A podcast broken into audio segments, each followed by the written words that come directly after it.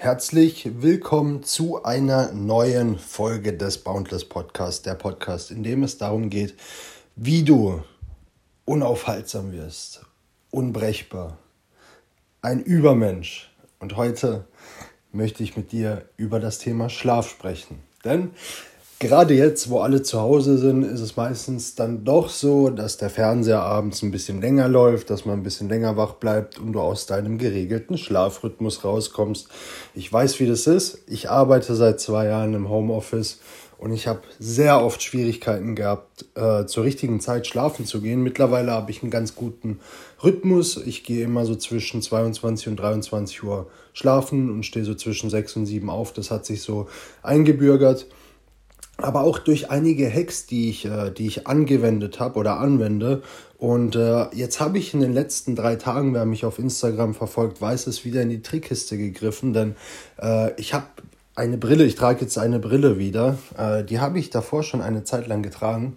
Allerdings war es dann doch so, dass ich damit aufgehört habe. Ich weiß auch nicht wieso.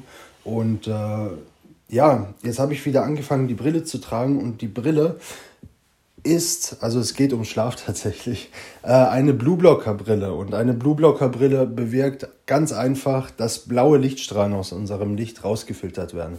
Aber damit ihr mit der Information etwas anfangen könnt, muss ich euch erstmal erklären, wie der Tag-Nacht-Rhythmus, der Biorhythmus eines Menschen überhaupt funktioniert. Denn wir werden, was das betrifft, von zwei Hormonen gesteuert. Das eine Hormon ist Cortisol, ja, das kennen wir unter Stresshormonen, das Fight or Flight, der Fight or Flight Modus, der Kampfmodus. Äh, Cortisol per se ist nichts Schlechtes. Wenn wir zu viel Cortisol haben, dann ist es schlecht, dann ist es nicht gut für uns. Aber Cortisol per se ist nichts was Schlechtes, weil ohne Cortisol könntest du morgens nicht aus dem Bett. Und äh, wenn ein Löwe kommen würde und dich auffressen wollen würde, äh, dann würdest du ohne Cortisol auch ganz dumm aus der Wäsche schauen. Allerdings ist es so, dass wir durch, durch die Globalisierung, durch diese Vernetzung äh, uns dauerhaft Sachen reinziehen können, äh, in den Medien, auf YouTube, überall eigentlich, auf Instagram, auf Facebook, äh, die dafür sorgen, dass unser Cortisolspiegel steigt und konstant steigt und dauerhaft steigt, ja. Äh, wenn wir jetzt mal durch, durch den Wald laufen und wir sehen plötzlich eine Schlange oder einen Löwen, äh, dann ist es, oder ein Panther, je nachdem, wo wir uns gerade befinden, dann ist es doch so, dass äh, auf einmal dieser Cortisolschlag kommt und nicht konstant die ganze Zeit ansteigt. Natürlich gibt es dann schwere Zeiten, also evolutionär gesehen, wo ähm, das Ganze über einen längeren Zeitraum oben war, aber es ist dann irgendwann auch abgeflacht. Und in der heutigen Zeit ist es halt so, dass wir vielen Einflüssen wie auch Lichtquellen ausgesetzt sind, die dafür sorgen, dass der Cortisolspiegel eben oben bleibt. Und hier sind wir bei Bildschirmen angekommen. Ja, Bildschirme haben ein sehr hohes Blauspektrum und ähm, ich muss wieder von vorne anfangen, ansonsten, ja. Ähm, Tag-Nacht-Rhythmus. Morgen schüttest du Cortisol aus, ja. Und das liegt daran, dass in unserem Morgenlicht, äh, unserem natürlichen Morgenlicht, ein sehr hoher Blauanteil ist. Es ist ja auch gesetzlich so geregelt, dass du nur diese Kaltweißdinger in Büroräumen haben darfst. Warum?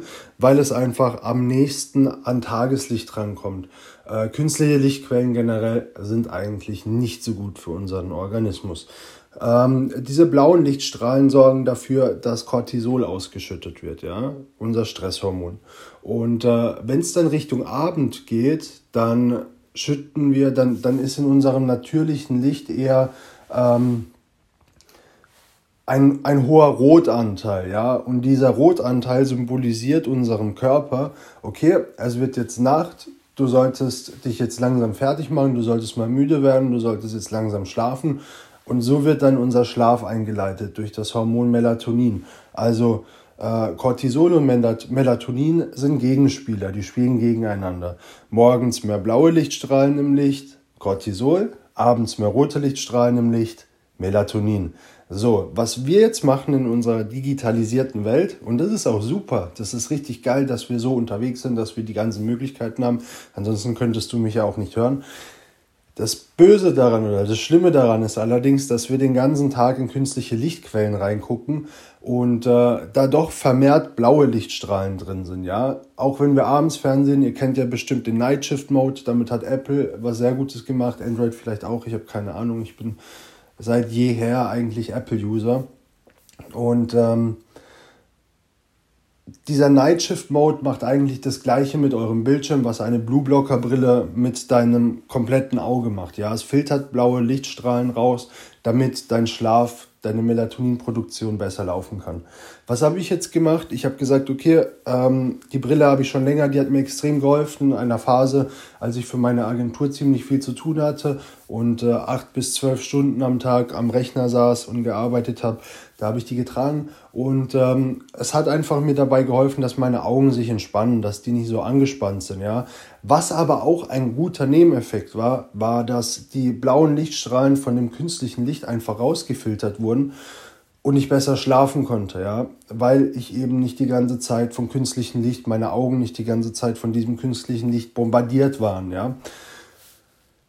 Jetzt habe ich vor drei Tagen die Brille wieder ausgekramt und mir gedacht, ja, Biohacking hier und da und mein Schlaf ist momentan eigentlich nicht so gut, obwohl ich Melatonin als Nahrungsergänzungsmittel jeden Abend genommen habe. Äh, kriegt man in Deutschland leider nicht. In, äh, ich lasse mir das immer aus Rumänien mitbringen. Da kann man das einfach im Supermarkt kaufen. Ähm, in Amerika auch. Es ist nur wieder halt Deutschland, ja. Mehr muss ich dazu ja nicht sagen. Ähm, meine Punkte, meine Schlafpunkte haben sich im Gegensatz zur letzten Woche um zum Teil 25 Prozent. Also es gibt einen Schlafindex. Ich hatte letzte Woche Tage, da war mein Schlafindex bei 60 und äh, die letzten Tage ist eigentlich konstant bei 85. Die letzten drei Nächte. Die erste Nacht, nach der ich, also wo ich angefangen habe, die Brille zu tragen, war mein Schlafindex bei 81, ist hochgeklettert von, von paar 70. Ich kann gerade nicht gucken, da ich mit dem Handy den Podcast aufnehme. Ähm, und jetzt mittlerweile habe ich zwei Nächte hintereinander 85 und deswegen musste ich euch das einfach erzählen. Es ist einfach mal wieder, es zeigt mir wieder, wie, wie wichtig so kleine Hacks sind. Und jeden, der ein bisschen was für seine Gesundheit machen würde, für seinen Tag-Nacht-Rhythmus, würde ich einfach empfehlen, eine Blue-Blocker-Brille sich zuzulegen, vor allem wenn man viel am PC ist.